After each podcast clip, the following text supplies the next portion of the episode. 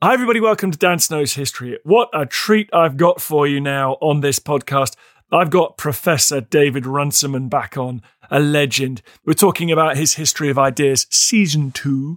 The guy, he just goes on there and he just monologues about the most important political theorists of all time. He tells us about their lives, he tells us about why their thinking matters, and he tells us that these giant minds were wrestling with the same things that we're wrestling with. How do we get a better politics? And who the hell put these people in charge of us? Why are these lunatics running society? To all the politicians listening to this, and I know there are one or two, I'm not talking about you, I'm talking about the other guys. Always a great pleasure to have Professor David Runciman on. You can hear his podcast on the Talking Politics feed wherever you get your pods. If you want to listen to previous episodes in which David Runciman has come on this podcast, you can do so at historyhit.tv. You don't have to listen to the ads either. They're all ad free over there. So you go to historyhit.tv, sign up for a small subscription, and then you can listen to years worth of podcasts and watch hundreds of wonderful history documentaries. In the meantime, though, everybody, enjoy this chat in which things get a bit gritty with Professor David Runciman.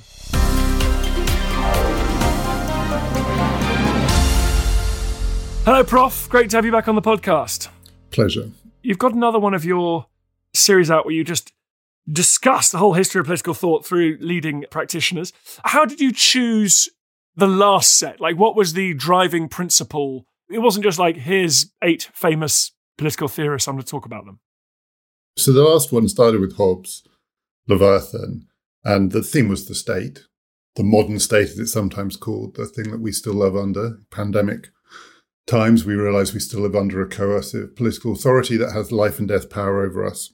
And Hobbes, for me, is the preeminent philosopher who tried to make sense of it, to rationalize it. So the theme of that one was we have this really odd form of politics. We're used to it. We sort of allow people to take decisions for us over which we have some but limited control, on which our lives depend. And somehow we feel better off for that. And Hobbes is the philosopher who tries to say, look, we can make sense of this. And then the other thinkers in different ways were reacting to that, that kind of rationalization of this. And it is very modern. It has a lot to do with rationality and science and so on. And in this series, I start with Rousseau, who's often contrasted with Hobbes, and we can talk about that. I don't think the contrast is as great as people think. But it seems to me this is the other question that people have which is not how do we make sense of this, but this clearly doesn't make sense. That this is mad. How have we allowed these idiots the right, the power to control us? And in this tradition, it seems to me what people want to do is try and go back and find the point when did we go wrong? When did we give up our own freedom? When did we lose our ability to do these things for ourselves? How did we get trapped in a form of politics that is clearly madness? And though these two traditions overlap in lots of ways, because it's not as if Hobbes isn't a bit mad and it's not as if people like Rousseau aren't in their different ways actually trying to rationalize things. But there are lots of questions you could ask about politics. But if you think about the gut reaction that people have to modern political life, it is both great for us and it's terrible. And sometimes what we want to do is kind of make sense of why it works. But sometimes, and maybe this year particularly, what we want to do is ask ourselves, how did we end up with this as the thing that we call democracy, justice, freedom, when it so obviously isn't. Well, I'm glad you've produced series because I we need to do some therapy because I am in a middle-aged state of angst about this. Because as your kids grow up and you try and explain to them, they go, "Well, why is this the way it is?" You go, "Well, because we elect. elected." These things are manifestly untrue, and because we live in an era in America, there is a full-scale assault on democracy at the moment. In Britain, we've never really had a true democracy. We've got this insane second chamber full of appointed peers. We've got a government that's consistently elected on a minority of the vote. I think we all think that things are terrible at the moment, but there does seem to be, we are in Britain at the moment, there is a discontinuity of the past around ministers resigning when they are found to have lied or broken codes and things.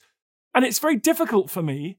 Why am I obeying this law? I'm beginning to feel this doesn't have legitimacy. Now, am I just a mad, middle aged person flirting with anarchism or libertarianism or something? Or is this something that you're going through? You mentioned, you hinted at there, this the lockdown, the, the pandemic responses forced you to think about government as never before.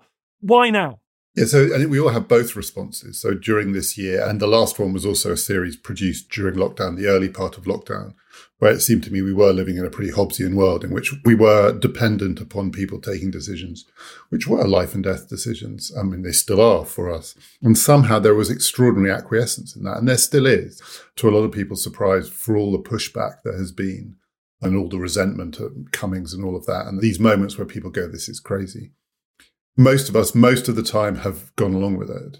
And also we've saved hundreds of thousands, if not millions, of lives. So the kind of Hobbesian idea that we can subordinate ourselves to this state and we can benefit from that. And our money still works. There's still food in our supermarkets. Yeah. And with the risks that come with that, I mean, there is always a huge risk in forms of arbitrary power. But the Hobbesian argument is strip the arbitrary power out and you really are in trouble. But at the same time, we all have that other impulse. You have it, I have it, which is that feeling that, well, we've got ourselves into a situation in which we are dependent on this way of doing politics. And yet, one, is this the only way? Really? Is this the only way? And also, isn't our dependency more evidence of the fact, as you were sort of implying there, that we haven't really thought this through? You know, we can't really rationalize it. So I start this series with not Rousseau's most famous book, The Social Contract, but I think by far his most interesting book, which is called The Discourse on Inequality, which is this kind of history of the whole human race. You know, how did we get from in his idea, and it's not completely convincing, in a kind of natural state, we were not dependent on each other and we could live without this kind of politics to what he thinks of the sort of grotesque versions of modern life and modern politics. But it ends with this great set of questions. And I remember reading it as a student and thinking, well, these are the questions. So literally the last line of the book, Rousseau says, what we've got to explain is how we can live in a world where a child can rule an old person, an idiot can rule a wise person, and the few can tell the many what to do. And something not just pandemic wise, but kind of Trump wise. You know, many things to say about Trump, but it often felt like America somehow was in the grip of a child, possibly also an idiot. And also, we all are aware that we're living in a world in which power is so concentrated in a few hands, but there are so many more of us. I mean, I hesitate to say us here, but so many more of the many by definition. Why do we let them get away with it? That's Rousseau's question. And his answer is kind of brainwashing. You know, his answer is that we have just grown up historically and then in our own lifetimes with an intellectual framework that doesn't allow us to ask the why question. Why is it like this? And the way to ask the why question is to strip it back, to go back, to tell the story backwards, kind of Benjamin Button style history how did we get here? And we have to kind of trace the steps and find the points where we had choices. Because Rousseau's argument is otherwise, we don't have choices. We can't see where we lost them. And it's a really powerful argument. It's crazy, a lot of it. And Rousseau was a pretty strange fellow in his way, but it's incredibly powerful and sometimes liberating. David, I always love it when you point out that actually these political philosophers at their best when they're studying history. so in this series, I think the central figure is Nietzsche. And the other way to sort of capture what some of these thinkers have in common is they're the great unveilers. They're the ones who are pulling off the veil, the mask, to see what lies beneath. But Nietzsche's word for it is genealogy. It's that kind of history. It's a family tree history. It's kind of how do we move through the stages so this begets this, begets this, begets this, begets this. And there isn't a moment in any of these stories. There's not a kind of big bang moment where we were good and we became bad, we were free and we became enslaved. These stories are so compelling because I say it in the first podcast. It's this line from Hemingway in The Sun Also Rises, where one character says to another, How did you go bankrupt? This famous line. And he says, Gradually, then suddenly. And the story of our sort of enslavement to these forms of politics is both gradual and sudden. It's over many generations. And then there are moments where we kind of take the big step in Rousseau's mind into this form of entrapment. You and I have talked a lot about the 90s. People listening to this podcast will be sick of me banging on about the 90s, but it feels more grotesque because it feels like Duterte, Bolsonaro, Trump, Erdogan, Putin, China, Eastern Europe, a world in which these people are in charge of us when we all thought that there was a direction of travel in the 1990s that looked like those intolerable people would be consigned to the past feels even more acceptable. Like it's almost like there was a kind of idea that we had a glimpse of what the future should be. And instead, we're still mired in very 20th century, if not older, mendacious, corrupt, grifting, autocratic strongmen. And we've got nuclear weapons floating around and a massive climate crisis and a denial of truth. Like, I don't know how I'm getting out of the house at the moment in the morning, to be honest with you. When Nietzsche and Rousseau identify these texts, are they historians? Is it useful to think about a historical narrative here? Or are they talking, as Rousseau does in his more famous book, about our natures? What got us into this position? Is it history? Could it have gone differently? Or is this about us? It is certainly for Rousseau, it's partly about nature, but they have a historical understanding of nature. So it's not like there's a point which is the natural point. All of it is uh, evolving, and these are early theories of evolution. In Nietzsche's case, pre Darwinian theories of evolution, but it's about how the natural human experience is a constant work in progress constructed by us, limited by our natural abilities, but we are constantly building on this thing. And it is history. I mean, Nietzsche wrote endlessly about history, but Nietzsche was interested in his phrase in the uses and abuses of history. I mean, history for Nietzsche is a weapon because everything is a weapon for Nietzsche. You know, everything is a tool. All our intellectual constructs are tools in the hands of people who are, as we all are as human beings, willing power in one way or another and historians, academics. Nietzsche was pretty clear about this. The idea that academics are somehow above the fray. We are all using this in order to assert our point of view. It's a very 21st century view in a way. This is all about drawing dividing lines. But yeah, they're historians. It's about time and change. And it's about the ways in which to be human is to understand how we got to here from somewhere else in our own lives, in the lives of our societies, in the lives of the species but it's not history in an academic sense. I mean, if you read Rousseau and you read Nietzsche, they seem so remote from, so different from what we might think of as historical narrative today. They're so personal, they're so polemical, they're so wild, they're so speculative, and they are works of genius. Contemporary historians, some of them may be geniuses too, but when you encounter it, the kind of wildness of a human being speculating about the whole thing, it feels very different from sifting the evidence. Why do Nietzsche and Rousseau and some of these other ones, how would they explain why billions of people in the world at the moment are living under Modi and, and President Xi, you know, China and India, for example, let alone some of those other names I mentioned? What do they identify? How has that been allowed to happen? There are lots of answers to that question. Let me give a one possible kind of Nietzschean answer. So Nietzsche has this great line where he says, you know, all human beings will power. The will to power is one of the things that characterizes us, but most of us are powerless. Tell me about it. well, and you think you're powerless, you should meet some powerless people. Yeah, no, of course, of course. The human condition is the experience of powerlessness, essentially. And Nietzsche has some blunt terms for this. Most human beings are slaves, not masters. But even the slave, he says, has the will to power. And rather than not willing at all, we would will nothingness, he says. So the story of the weak, as he puts them, so let's call it the powerless, is rather than giving up their will, they will will nothingness. They will sort of will the antithesis of power itself. So there are lots of ways of explaining how human beings can seemingly give up their power, allow themselves to be dominated, in order to feel that they have a channel and outlet for what Nietzsche would call their resentment.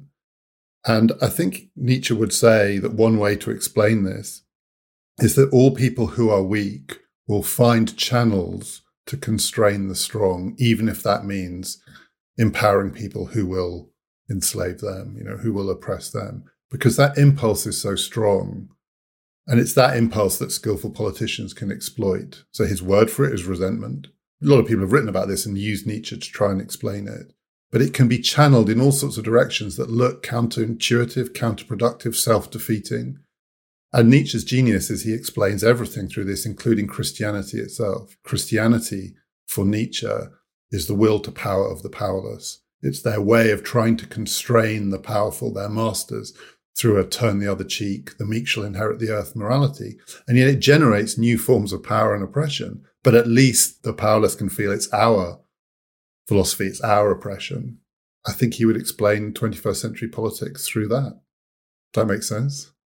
Yes, definitely. Politics of resentment is, we're speaking the week that the US Congress has passed a historic and Republicans have spent the entire week talking about Mr. and Mrs. Potato Head and Dr. Seuss books, you know, trying to fire a kind of core audience with a sense of resentment about progressives labeling them racist and coming for their culture. But what about Douglass? Because he feels interesting in this list because he has experienced powerlessness like nobody else has.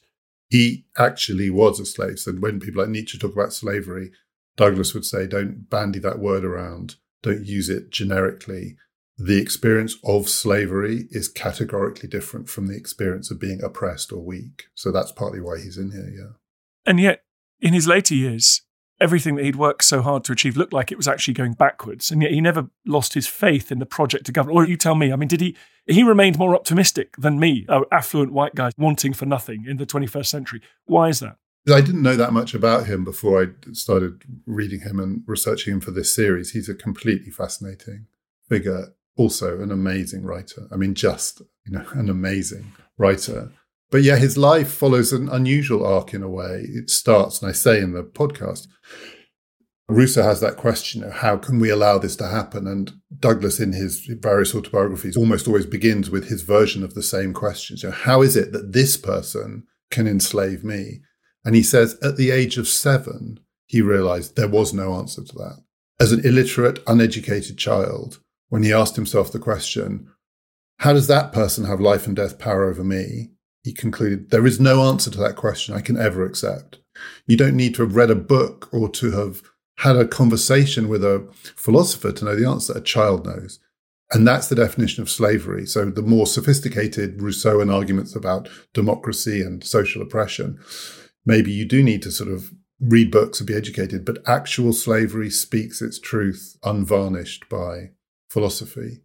And so there's a kind of purity to his understanding very early on. And then you know, he has his profoundly traumatic life. He has to escape slavery. And I say in the podcast, there are three stages to it. First, once you realize this thing is, it's not, it's unjust.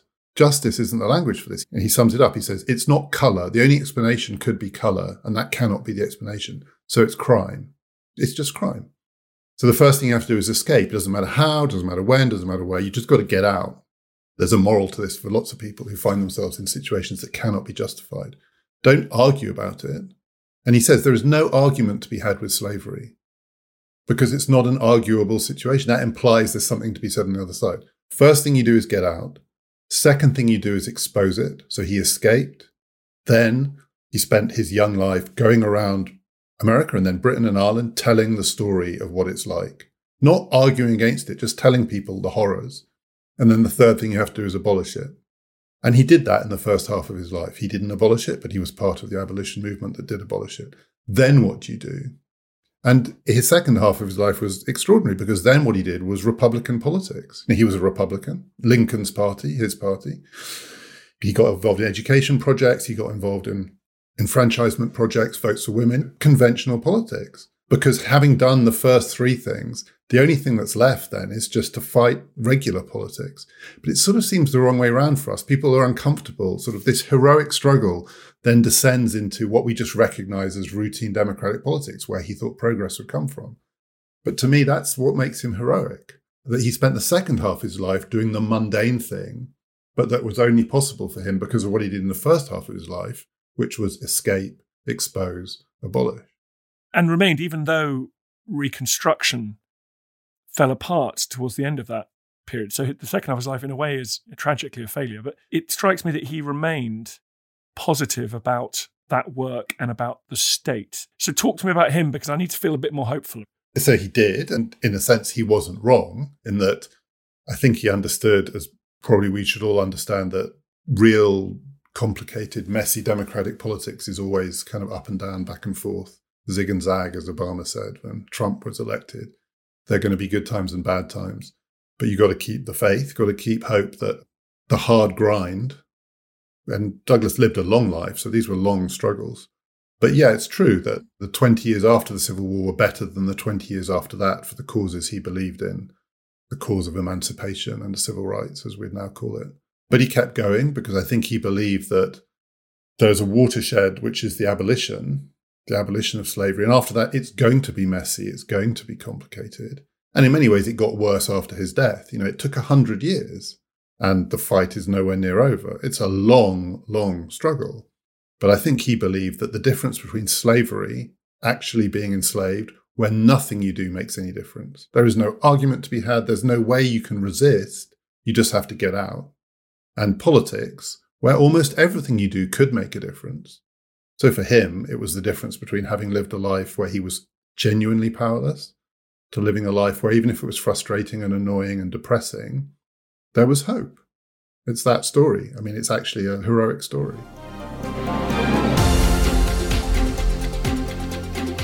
You're listening to Me Have an Existential Crisis, talking to David Runciman. More after this.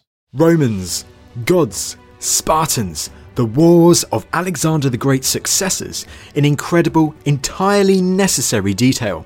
The Ancients podcast, it's kind of like Dan's show, except it's just ancient history. We've got the leading experts. We've got the big topics, from ancient Vietnam to the fall of Rome. Subscribe to the Ancients on History Hit wherever you get your podcasts.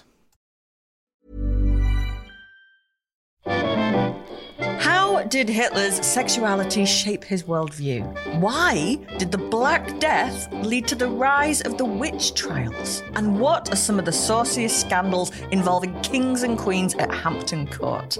I don't know about you, but this is the history I want to hear about. If you do too, then join me, Kate Lister, every Tuesday and Friday to find out the answers to all of these questions and more. Listen to Betwixt the Sheets, the history of sex scandal in society, wherever you get your podcasts. Brought to you by History Hit. Planning for your next trip? Elevate your travel style with Quince. Quince has all the jet setting essentials you'll want for your next getaway, like European linen, premium luggage options, buttery soft Italian leather bags, and so much more. And is all priced at 50 to 80% less than similar brands. Plus, Quince only works with factories that use safe and ethical manufacturing practices. Pack your bags with high-quality essentials you'll be wearing for vacations to come with Quince. Go to quince.com/pack for free shipping and 365-day returns. Looking for the perfect gift to celebrate the moms in your life? Aura frames are beautiful, Wi-Fi connected digital picture frames that allow you to share and display unlimited photos. It's super easy to upload and share photos via the Aura app. And if you're giving an Aura as a gift, you can even personalize the frame with preloaded photos and memories. And also remember, when using messaging apps, they shrink the photos. You cannot print those out. You cannot blow them up. This is high quality imagery going to one of the most important people in your life. The Aura app is super easy to set up, takes about two minutes, and you're going to love it. There's free unlimited storage, add unlimited photos and videos, and invite as many people as you want to a frame. Right now, Aura has got a great deal for Mother's Day. Listeners can save on the perfect gift by visiting auraframes.com to get $30 plus free shipping on their best selling frame. That's A U R A frames.com. Use code Dan Snow at checkout to save. Terms and conditions apply.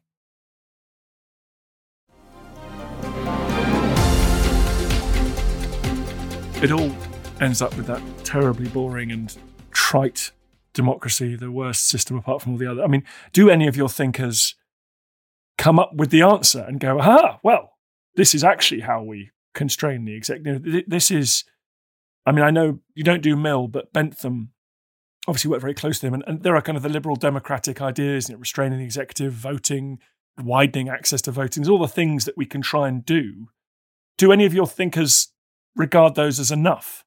Yeah, I mean, I think so, but it's demanding. I mean, starting with Rousseau, Rousseau thought there was a way of doing, didn't quite call it democracy, but doing popular sovereignty that was a form of freedom, emancipation from this kind of oppression. But as he said, it was austere, it was demanding, it needed a small state. You basically had to abolish commercial stuff. It really wasn't for the modern world.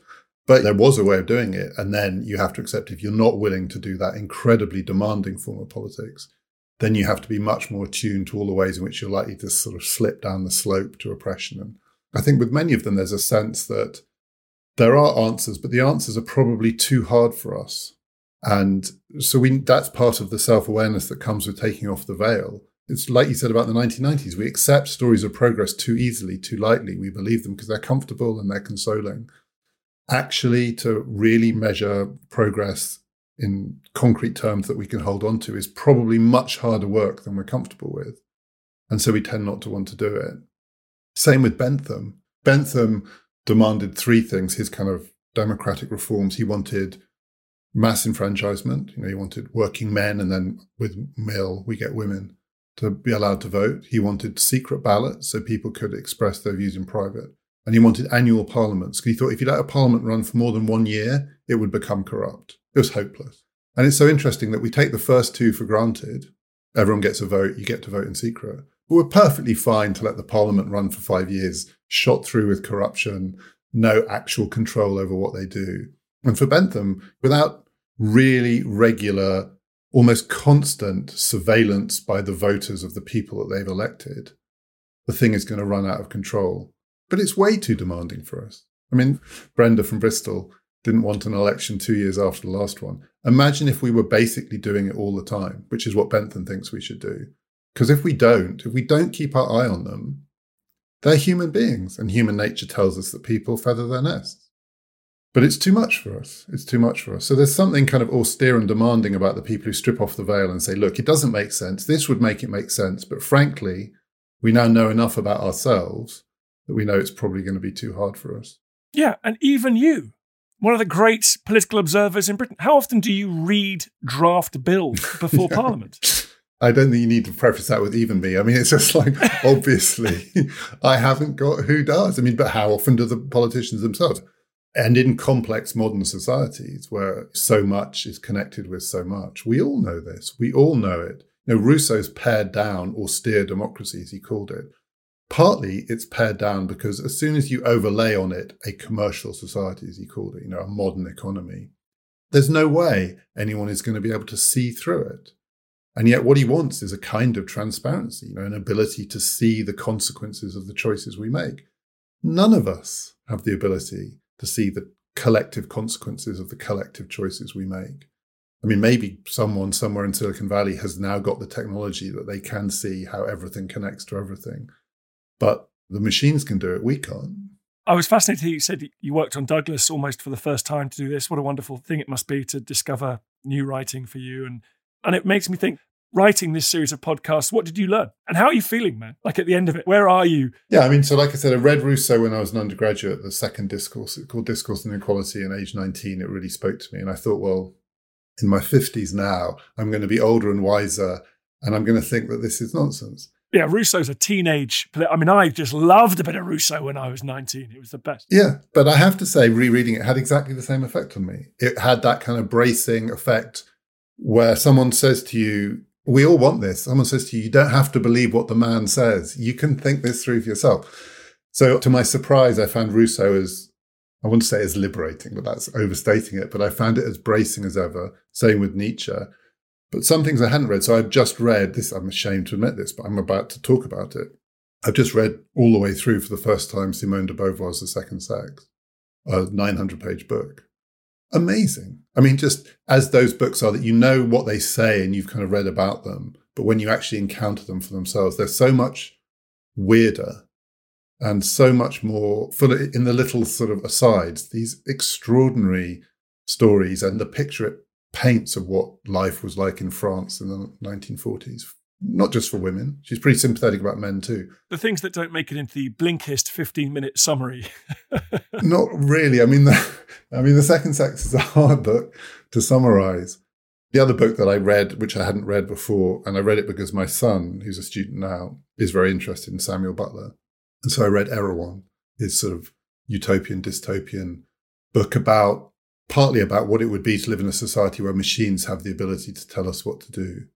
And I'm just grateful for the fact that there are these books out there that you hear about and we never quite have the time to read them. And then something forces you to read them, in this case, having to do a podcast series. They're almost always more interesting than you think. I mean, almost every book is more interesting than the summary because all of the interest is in the bits that aren't summarizable. I mean, if anyone hasn't read Erewhon, it's 1872. It could have been written yesterday. Are you surprised, as someone who spent your entire life teaching and thinking about these subjects, are you surprised the impact that contemporary context is having on you? Putting on your mask, going to the supermarket, not seeing your friends. I've changed in my life from being a radical free marketeer, a student of Daniel Hannan, to being a to being a Keynesian socialist and back in about four times in my life. But you probably don't because you think about these things. So has what we've been through affected you and your thinking? Yeah, it has a bit. And I think it's partly so I'm a historian, historian of political thought. That's what I do professionally. And in a sort of tradition that tries to teach us that we shouldn't think that these ideas from the past really speak to us because they weren't written for us. We're different. There's a famous line in some of the arguments that historians have about this, which is that we should learn to do our own thinking for ourselves and we don't just sort of pick up Plato because he can't decide what to do next.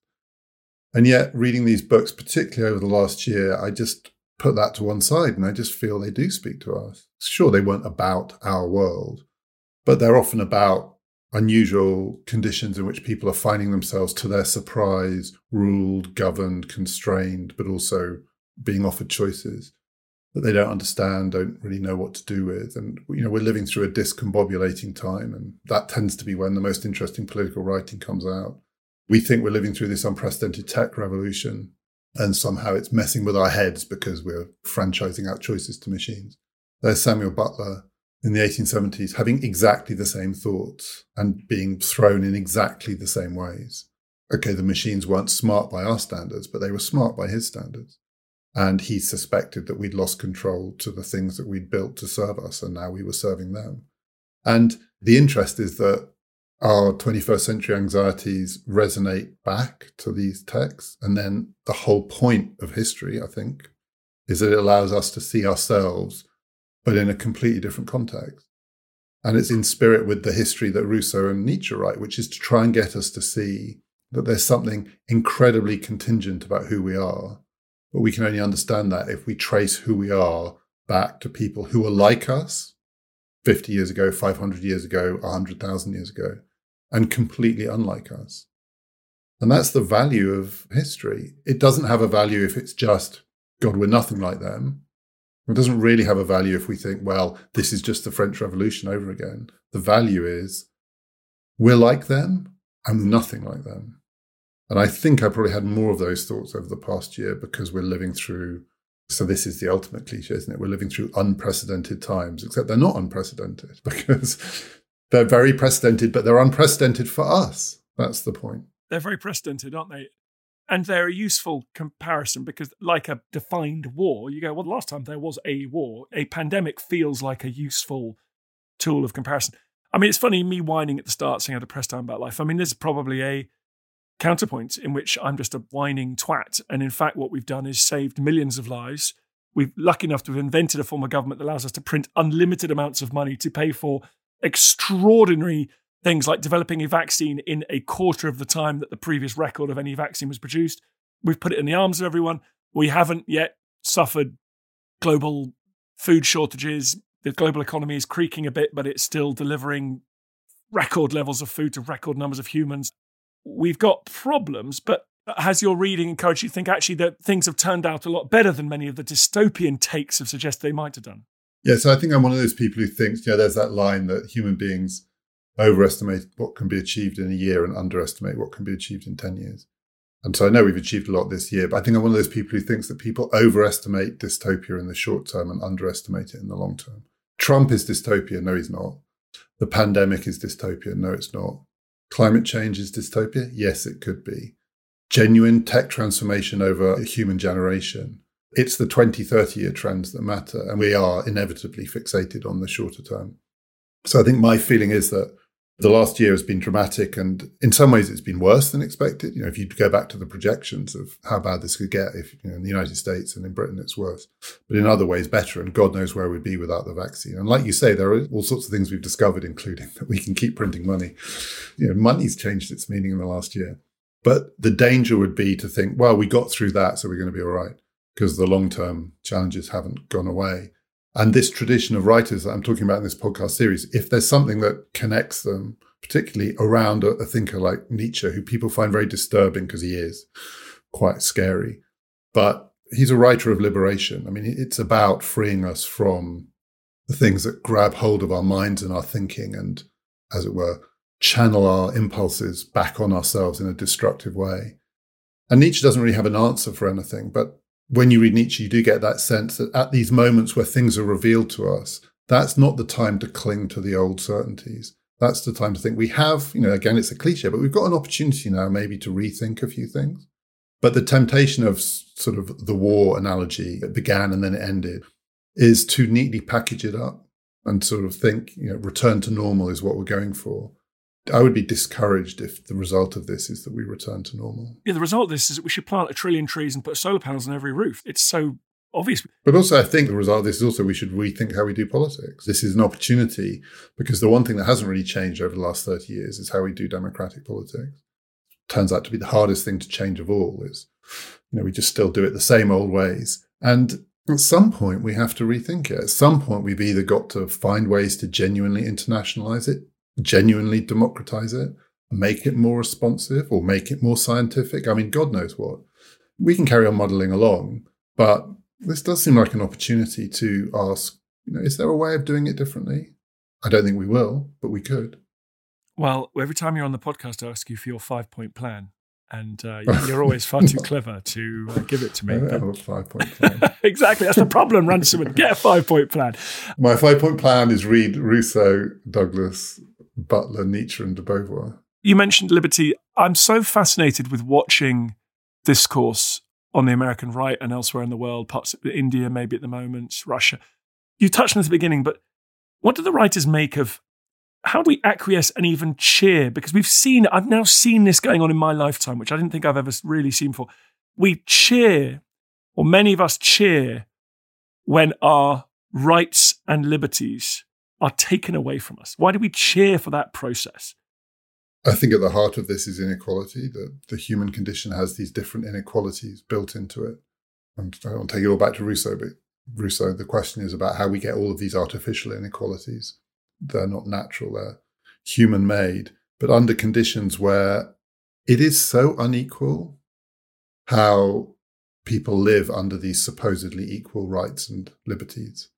Um, there is so much privilege, even in a democratic world. There is so much injustice that that impulse, that sort of Nietzschean impulse to channel the anger into a kind of general reduction. It's that old thought. If we're all suffering, well, at least the people who have got most to lose are suffering too. That kind of thought. The people with less to lose are more likely, I think, to acquiesce in a general clampdown because at least it takes away from the people who have been getting away with it for too long.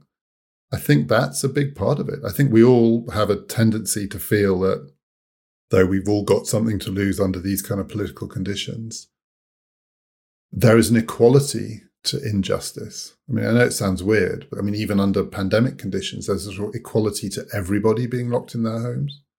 And that's why we're so furious when a few people break those rules. If you ask that question, why are people so much angry about Dominic Cummings than they seem to be about the kind of pay that people get in the city, which seems like a more serious problem. It's because we'd been led to believe for a while that for once the rules applied to everyone, and they didn't. No one believed that the rules applied to everyone before this year because they clearly don't. Some people benefit, some don't, some get rich, some never do, some get well educated, some never have a chance. And there's something about a kind of blanket form of oppression that's consoling. And I think we all have it in us because we're all worse off than someone. That's resentment, or as Nietzsche calls it, ressentiment. Well, that's cheerful. Um, can I ask? You always say that at the end Oh, of do our I? conversation. You always Oh, sigh God's and sakes. say that I've brought it down. Like, the point about this kind of bracing realism is it's meant to allow everyone who reads these kind of books to feel, well, you know, we can rethink this. Well, I'm rethinking. Who is the most exciting author? Who's got the five point plan? If Runciman's not giving you the five point plan, who has? Who's an author that you admire at the moment that is thinking like Bentham and Mill in practical terms about how we do the things you just talked about, which I passionately believe in internationalize, decarbonize, democratize our society? Again, I'm not going to give you the answer you want. I think it's probably my sort of prejudice or preference in that the people I like to read, and a lot of people like to read these people, are so much better at diagnosis than solutions. I've thought for a long time that Yuval Harari is a brilliant writer until he got onto his book about what we should do. Thomas Piketty is a brilliant writer. I mean, Capital in the 21st Century is a brilliant book until you get to the last bit where he just sort of proposes this slightly utopian and politically unsellable wealth tax. I think Paul Mason is a brilliant writer. His diagnosis of post capitalism, fantastic book. His Corbynite politics, hmm. So it's weird in that the thing that is so rare is the sort of diagnostician. Rousseau, brilliant diagnostician. I don't think he had the political answers. I'm always with the diagnosis. I think someone else, maybe politicians, are the ones who have to do the solving. Yeah, but I did feel Bentham and Mill. They had kind of, you know, didn't they? Practical. Yeah, I mean, I prefer Bentham to Mill partly because he gets a worse press and he's, you know, he's meant to be the sort of robotic automaton pleasure machine guy. And actually, had a heart of gold. I mean, for Bentham, the whole project was just about there's too much suffering in the damn world. Now, I talk about it in the podcast. Bentham was partly responding to a society in which people were still being executed for what was called sodomy. I mean, you could be executed for being gay. And Bentham says, well, the great advantage about utilitarianism, whatever else you might think about it, is there is no way on a utilitarian calculus that you can do that. So who cares what else is wrong with it? My God, we could save people.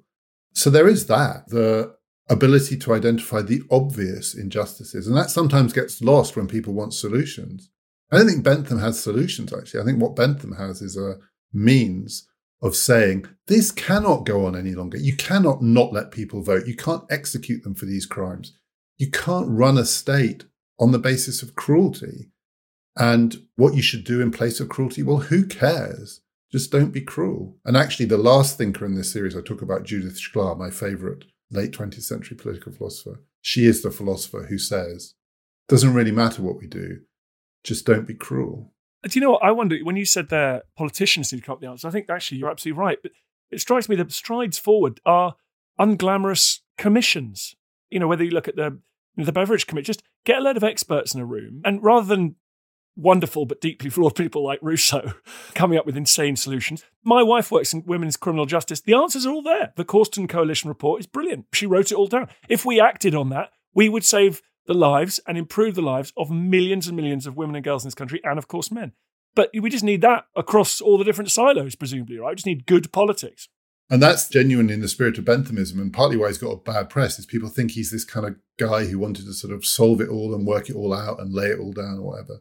It's not that. It's if you find a solution and it works in pleasure, pain terms, you know, like makes people better off, just do it. But also, what would I do? I would definitely rethink the UK constitution. Let's have a constitutional convention ordinary people, experts, whatever. Just do something. Hey, Runciman, stop trying to feather your own nest. T- I mean, of course you want a convention. You'll be like you'll be like Jefferson and Franklin up in there. You and Helen just dominating the floor. I think, yeah, I'm not even going to respond to that, Helen and, Mad- and Madison. but it sounds so boring. You know, citizens' jury, the two most boring words in the English language. Strong disagree, man. We're among friends here. It's the most exciting thing that's happening in our lifetime at the moment. I'm into it. I know, but it sounds so dull. That's what I'm saying. It's just, as you said, I mean, you said it in the way you said it commissions. You said that word with, you know, who's going to arm the barricades for the commissions? Well, maybe that is what we need. And I definitely think this. So if I had a one word answer to what we should do, we should just experiment more. We should experiment more with our politics. We're ridiculously risk averse. We think if we tinker with the constitution, we tinker with it all the time, but we think if we do something which might actually change things, oh, democracy will fall apart. It won't. I would have much, much more trying stuff out locally, internationally, constitutionally, deliberatively. Just do different things. And make them evidence based. There you go. That's a radical thought. Thank you. That was so fun as ever. I'm feeling excited. I feel optimistic now. I don't feel pessimistic. Don't worry. Right. Uh, how can everyone happy to perform that service? how uh, how can everyone binge listen to this podcast series? Yeah, so we're halfway through. So as we speak now, we've just done Rosa Luxemburg. It's called Talking Politics: History of Ideas. When you listen to them, we always provide links to free copies of the books online, further reading. It is meant to be, apart from anything else, because people are locked down a resource for people who've been out of school, university, and so on. But it's more than that. It's really about some amazingly interesting books. Thanks so much. Brilliant stuff. I feel the hand of history upon our shoulders. All this tradition of ours, our school history, our songs, this part of the history of our country, all were gone and finished. Hi everyone, thanks for reaching the end of this podcast. Most of you are probably asleep, so I'm talking to your snoring forms, but anyone who's awake, it would be great if you could do me a quick favor, head over to wherever you get your podcasts and rate it five stars and then leave a nice glowing review. It makes a huge difference for some reason to how these podcasts do. Madness, I know, but them's the rules. Then we go further up the charts, more people listen to us, and everything will be awesome. So thank you so much. Now sleep well. When you make decisions for your company, you look for the no brainers. And if you have a lot of mailing to do, stamps.com is the ultimate no brainer. It streamlines your processes to make your business more efficient, which makes you less busy. Mail checks, invoices, legal documents, and everything you need to keep your business running with stamps.com.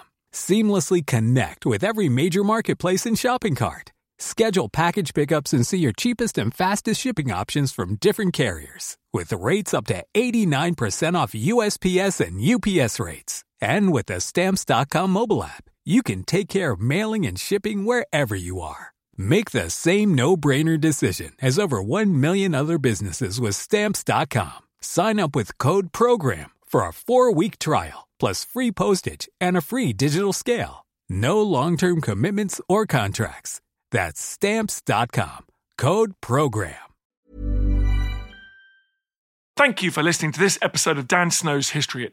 Please follow this show wherever you get your podcasts. It really helps us, and you'll be doing us a big favour. Don't forget, you can also listen to all of these podcasts ad free and watch hundreds of TV documentaries when you subscribe at historyhit.com slash subscribe. As a special gift, you can also get your first three months for just £1 a month when you use code Dan Snow at checkout.